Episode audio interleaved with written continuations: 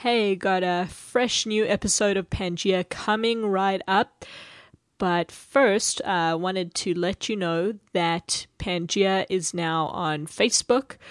Um, and it's you know a good way to get reminders about the show but i'll also be curating sort of the best of global and social content over there um, lots of experimental stuff and uh, interesting stuff i hope uh, so check it out facebook.com slash pangea show that's pangea p-a-n-g-e-a um, otherwise, if you definitely never want to miss an episode, sign up for the emails. It's on the website, watchpangea.com. Um, but next up, uh, an interview with Alanna Shaikh. I should say, an interview with the interesting and um, smart and accomplished Alanna Shaikh.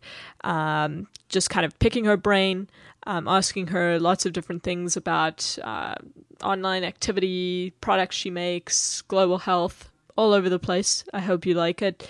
And feel free to drop me a line with some feedback or ideas for the show anytime. Um, there's a contact form on the website or um, tweet me anytime at j underscore schiff. Um, enjoy your day and enjoy this episode.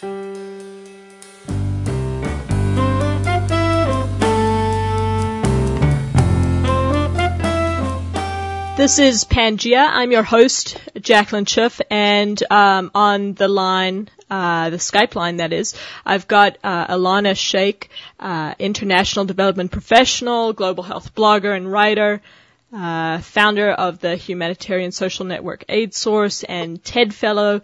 I think that covers pretty much everything. Is that right, Alanna? That's pretty much it.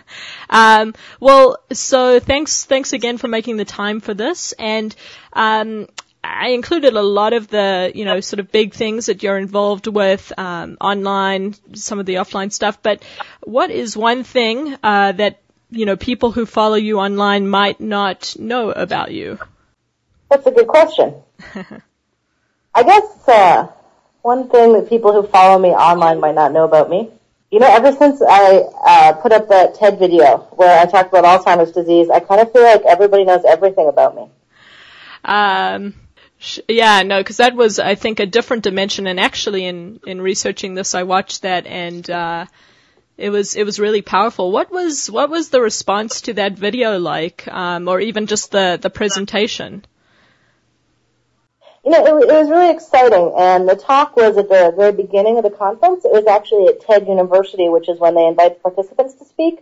So I wasn't one of the big name speakers that they flew in or anything. I was someone who was already attending the conference and I pitched this speech and they accepted it.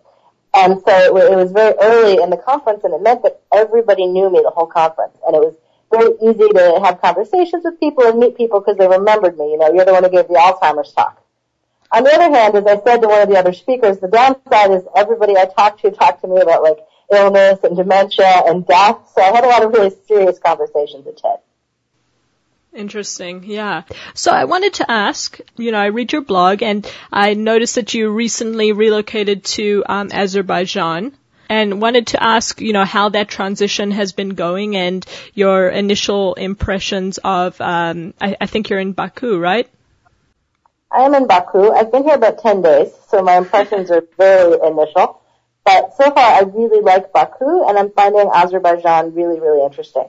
This country has this very, very interesting history, where, you know, it was part of the Ottoman Empire. Before that, it was part of ancient Persian empires. It was briefly independent. The Russians grabbed it. Like, this country has all these sort of different influences that have come together in one little place, and it really shows. Like, if you walked around modern Baku, you'd have a real sense of all these historical factors. So, so far I'm loving it. How do you anticipate it differ from uh, your experience in you were in um, uh, Tajikistan? I've actually spent sort of the last decade on and off in Central Asia, mm-hmm. and Azerbaijan is not the same. On the one hand, you know, when the Soviets said one model, they meant it. So when you travel within the Soviet Union, there are things that are going to be the same. And I'll admit, after 10 years, that's sort of reassuring. Mm. But on the other hand, there's a very different spirit here, a different sense of things. And of course, you know, Baku has, well, Baku, Azerbaijan has a lot of money. Azerbaijan has oil money, mm. which means that To some degree, when you're working in very poor countries, no matter how much capacity the government has, if they've got $37 annually per capita to spend on healthcare, there's not much they can do. Whereas here, if you work with the government and they build their capacity, they can do really amazing things on their own budget. They're not donor dependent. Wow. So yeah, it sounds like there's a, a lot of opportunity. You sound excited um, about the time that you're going to spend there. I am excited. Great. Well, well, best of luck with that. Um, so I wanted to also ask you about uh, your international development careers list. Um, and recently on your blog, uh, you did a post where you responded to a question um, about why you charge uh, for that advice. Um, and uh, I guess you basically say that charging helps people realize um, that your your time is valuable, and I, I thought it was it was great that you responded to that publicly. As I was reading, I was thinking, you know, does two dollars really help create the perception that your time is valuable? You know, just generally, how did you come up with that amount? I wanted to make sure that it wasn't a barrier financially. I didn't anyone want to, to, to need to sacrifice to pay for it. I didn't want it to be a lot of money. Basically, I just wanted it to be a little bit of hassle. Mm-hmm. I wanted them to be serious enough that they had to go and sign up. I could have done almost a free sign up for nearly the same effect, but I decided that $2 a month was sort of a good level to make people stop and think if this was something that they really needed. I think part of what it is is that people think that it's really easy to just quickly answer an email, but if you want to give a good answer, it's not quick and easy. Right, right. And uh, so I'm curious how uh, that you know that list has been going. Um, you know, one one of the reasons I think you're an appealing online personality is like you really embrace this sort of 21st century career model. You're not just doing one thing. You know, you're an aid worker who also writes, who also creates you know products such as the International Development Career List. Um, which of those products, um, you know, has been, I guess, most profitable uh, for you? And if you're comfortable, uh, you know, would you would you kind of share sort of ballpark how much you make um, from the most profitable one? None of it really makes any money, to tell you the truth. I mean, the career list that's like beer money. That's not substantial money, and uh, generally I use it as a charitable donation.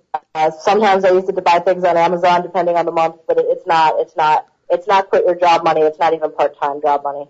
Is that, do you think that's because there isn't a market for this, this type of, um, this type of thing online, you know, in the sort of international development space, or why do you think you haven't sort of made more from it? Well, for one thing, I don't market it at all. Mm-hmm people really only find out about the careers list if they read about it on my blog or if someone they know tells them about it. And I, I don't really like marketing, so I don't do it. And it's not a big priority to me that the list is gigantic or takes over the world and makes a lot of money. I just want it to be useful. And honestly, if it goes over a certain number of members, I won't have time to answer all the questions. So to some degree, I sort of like it small. And so I haven't really made a lot of effort to grow the membership. I mean, I think the demand is definitely there. I know that the, the service I use Letterly for the list, um, I'm the only list that's really over like 100 members. Like I'm the only person who can get people to pay for content. So beyond just international development, this isn't the sort of thing people want to pay to sign up for. Interesting. That's that's good to know. In terms of that list specifically, what's a recurring theme or question that you keep seeing over and over again? What's the type of thing you're kind of sick of answering that people keep asking? Well, I wouldn't say sick of answering, but there's about three. One of which is how do I turn a volunteer position or an unpaid internship into a real job? And then the second one is how do I get field experience if I don't have field experience? And the third one, for some reason, is always I work domestically in the U.S. with refugees and I want to switch to working internationally. How do I do that? Interesting. So, what uh, I guess for that first question, uh, you know, how do you turn a volunteer opportunity um, into into a paid job? What's uh, what's what's the best tip you have for that? Unfortunately, I think people find this depressing, but it's obvious. Because first of all, be really good at it. be really, really good at it so people notice that you're really good at it and they want you to work with them because they know it'll be useful. Make sure that people know who you are say hello to people, get to know your colleagues, go to all the meetings, go to all the events so that people actually know your name if they're looking for someone to hire. So basically do a great job and put yourself out there so they know who that person doing the great job is. But that's not the advice people really want. what What do you think people want to hear? I think they're hoping there's a trick or there's a secret or if there's, you know, learn the right vocabulary or something will be the answer, but it isn't really. Right. There's there's no magic bullet, but I guess everyone's kind of looking for that. Another thing I came across when, um, you know, I was doing a bit of research for our conversation is uh, an interview you did on a, a humanitarian aid work site, and you said, you know, not a lot of people get to live the lives they've dreamed as a kid, um, but I'm one of them. Do you still feel that way? Yeah, I, I wanted to do this work for honestly as long as I can remember, and, and here I am doing it. I mean, it isn't. I think when I was a kid, I thought I'd be, you know, out there handing out free food to refugees in refugee camps or something. Like, I think I pictured myself as a little more of a, a knight in shining armor, and grown-ups realize that's not exactly how it works.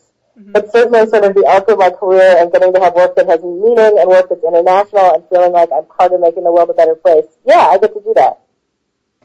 And where do you see uh, you know, your career going in the next 10 years, I guess? What, uh, you know, what's, what's the ideal path? You know, people always ask me that in job interviews and I never have an answer because really almost every time I've tried to make a plan like that, something slipped around on me. And you know, I've gone in this unexpected direction and loved it. So I hope that in 10 years it's the same as now. I hope that I have work that has meaning for me. I hope that I'm doing something I care about. I hope that I'm still earning a salary that I can help support my family with. But yeah, that's really it. I don't have some big dream about I want to be working for this organization or have this exalted title. As long as it's work I like, I'll be perfectly happy. Sure. And and do you um do you still want to uh, continue working outside the U.S. or do you ultimately hope that you know your work brings you back to the U.S. No, I'm I'm very happy living internationally. I don't have any particular desire to relocate back to the U.S. Mm-hmm. Interesting. Another thing uh, that I came across, um, you know, while I was looking around is. Uh, you know, you've talked a, a little about juggling a two career family and how that's a challenge, how your husband has left two jobs uh, because of career choices you've made. Uh, I, I, was particularly interested in this because I, I, find it comes up a lot with me and my husband. That's definitely a place we're at. You know, we're both, I think, very professionally focused, and uh, it's sometimes hard to choose. You know, whose opportunity do we do we pursue? How do you make that decision on you know which opportunity to take at which time, um, so that you can both pursue your professional goals? I mean, kind of abstractly, we take turns. Mm-hmm. You know, that my husband left some jobs to follow me, and I left a job to follow him when he went back to the states to go to grad school, and then out of grad school, he had this great opportunity, so we followed that. So to some degree, you know, abstractly you're taking turns, but in practice you're sort of evaluating each opportunity that comes and deciding what's best for the family. Like I think the key is to think of yourselves or your family, since we have kids, as a unit, and to make decisions that are best for the unit. And then I think the other thing to remember is that it is in the long run going to mean your career is a little less bright and shiny than it would have been otherwise. You're, you're not going to move as high up whatever ladder you're trying to climb if all the decisions aren't made just because of you. Like I'm sure that a man with a stay-at-home wife or a woman with a stay-at-home husband could make every decision for their career and never have to compromise, and they would, you know, get a fancier title or one extra raise or something. And when you're doing it as a unit, it doesn't work that way for you. Right, right. Did you did you happen to read that um, the Atlantic article on you know having it all Anne Marie Slaughter? No, I didn't. Um, I don't tend to read stuff like that because I think that the media likes to trump up a lot of the work-life decisions that people make. And I don't think it's particularly helpful for me personally anyway to read and engage on articles that are just sort of inflammatory. But I just sort of devoted to getting people excited and upset. I mean, I suspect that Anne-Marie Slaughter is right, uh-huh. but that doesn't mean I want to read the article. And I mean, I think I met her. She's a woman I have a lot of respect for and for her career. Yeah. Uh, oh, interesting. Well, yeah, I think what was interesting about her piece is, you know, that was, it was um, a lot of personal reflection and uh, sort of why she's come to make uh, some of the decisions in her life. But so, is there any, um, you know, is there anything you tend to read on work-life balance, or anyone you tend to look to as a model, or is it just something that you know you feel out for yourself as you go along? I tend to feel it out for myself as I go along because I think that these choices are in many ways intensely personal and you need to make them mm-hmm. personally. And I am someone who tends to overthink these, overthink things. and I do well when I don't engage too much in researching what other people think too about personal things like that. All of that being said, I think every woman's personal choices do add up to broader social currents and politics. Mm-hmm. And so it's also important to remember that your personal choices do add up to something. And then my last feeling on this is, you know, it's such a privileged discussion to have.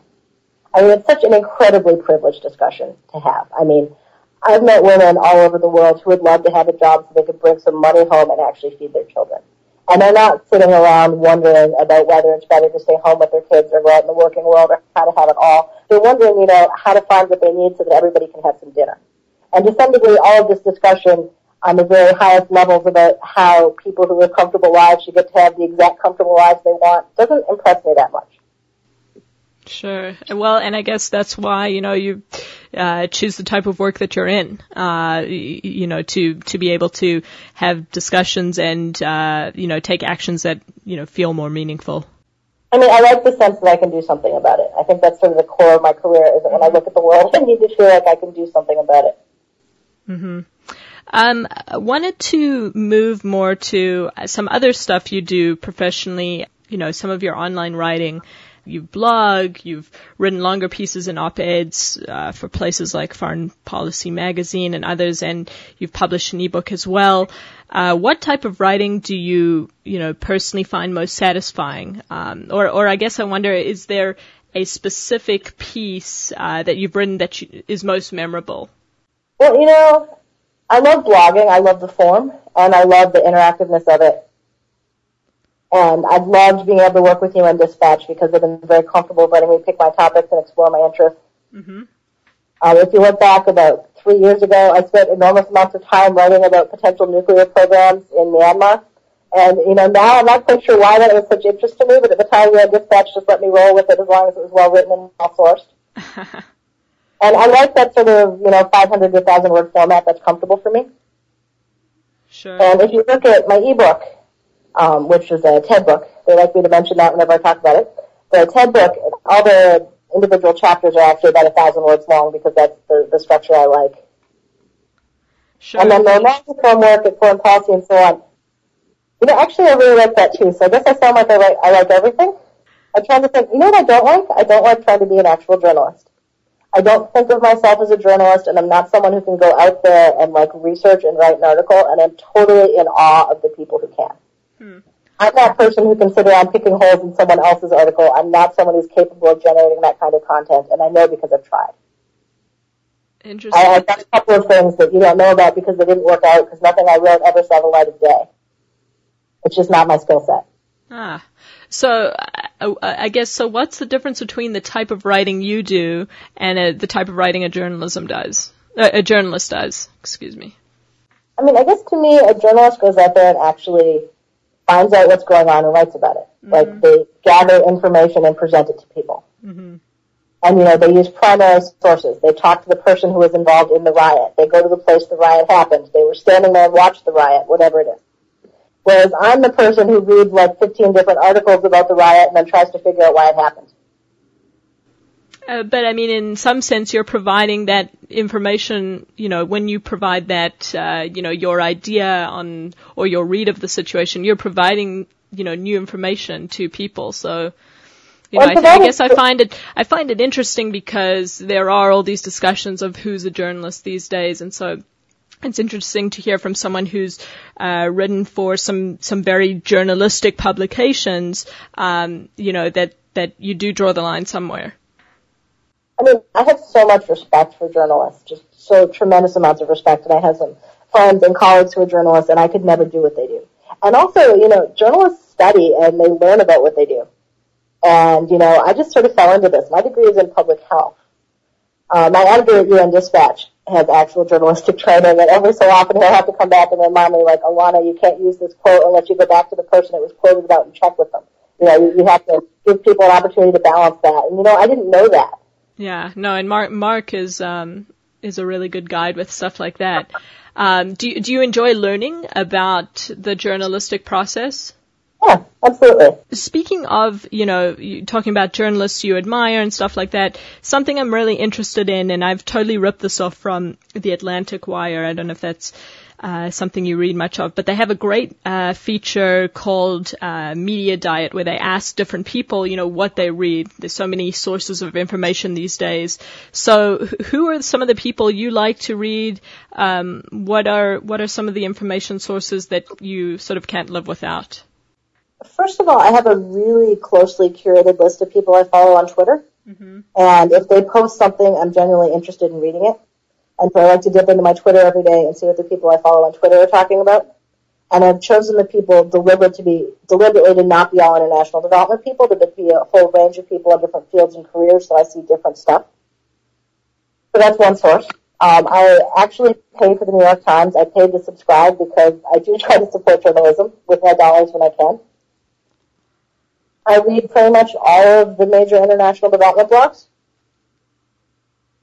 Um, I read Chris Blattman. I read A View from the Cave. I read Duncan Green. Uh, oh, I love the Humanosphere blog. That is probably my favorite blog out there from oh, Tom Paulson. Awesome. That's that's great to know. I know that Tom will appreciate that. Uh, well, and so I'm curious, the people on Twitter who are outside of international development, what type of, what areas uh, do they tend to be in? I mean, some of it is obvious. Like I like to read tech people and design people because that tends to relate to what we see in terms of trying to find new solutions for complicated problems. Mm-hmm. I read medical people because again, it bumps into my field of public health. But then I read, you know, other stuff. I've got a couple of marketers that I follow, and people who work in advertising, and oh, a novelist, and just all sorts of stuff. And now, a, a, totally different question, but something that I guess um, wondering where your thinking is on this. What do you consider the most significant issue in global health at the moment? Um, you know, I guess if we have to think about it, what's what's not getting the attention it deserves? You know, I don't want to be a pain in your interview, but I hate that question. I never have a good answer. I mean, I don't know how to quantify what is attention that something deserves. I mean, the two things that I worry about, and other people never seem to be worrying as much as I am, is first of all, I worry about antibacterial resistance and the fact that we're running out of time on the antibiotics we have. And that, you know, in around a decade, it's entirely possible every antibiotic will stop working. I worry about that. Mm-hmm. And I worry about drug-resistant tuberculosis. I mean, tuberculosis gets attention. Mm-hmm. But the antibiotic thing just doesn't seem to get any attention. And I have this UN dispatch piece I keep promising to Mark Goldberg and not writing about antibiotics and how every time we see a drug-resistant form of a new disease, syphilis, gonorrhea, tuberculosis, we act like it's an isolated situation and it doesn't relate to anything else. Mm-hmm. What this actually means is the entire ecosystem of bacteria is shifting in a way that antibiotics can't fight them, and that's going to mean sooner or later every disease gets sucked into that. And I don't feel like anyone's writing about that in that way. They're just saying like, oh no, now syphilis isn't going to be curable, but that's not how it works.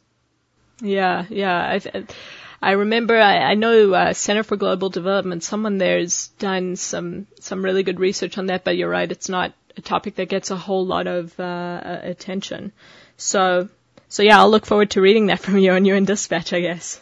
What that's uh, you know that's pretty much um, most of the things I wanted to cover today what's uh, what's next for you? The, are there any exciting projects um, or anything you work, you're working on at the moment that we should um, we should look out for? Well, as I said, there's you know four or five stories I promised you UN Dispatch that I haven't written yet, and I will go back to blogging at UN Dispatch sometime soon. Um, I wrote a longer sort of elaboration on my TED piece for a British newspaper that I'm hoping will finish edits sometime soon, and that'll see the light of day. I'm still hoping maybe the TED people will ask me to write a second book, but really that consists of hoping the TED people will ask me that. There's no actual prospect on the horizon. Oh, let me take a moment and plug my book. It's sure. called Experience. It's an ebook published by TED Books. You can get it on Amazon or iTunes or for the Nook. And it's very short and easy to read, so if you're interested in global health at all, you should read it. And it's only $3.99, so it's a good deal. Yeah, no, it's I, I actually um, before the interview I tried to download. I was having trouble downloading the full thing, but it was easy to, you know, get the sample. But for some reason, I don't know. I was doing it on iPad. It wasn't accepting my payment. Um, but uh, but it seems like an interesting read. Who who do you think the, is the ideal audience uh, for that ebook? There's actually sort of several different audiences I pictured when I was writing it. Mm. One of which is sort of undergraduates who think they might be interested in global health and aren't sure. And then another is sort of people who are internationally focused people who are interested in international relations or international development but don't know anything about the health aspect. And then finally, okay, oh, and medical people who know a lot about health, like in the United States, and are interested in the larger context. Great. All right. Well, hopefully, uh, people in those categories will check it out.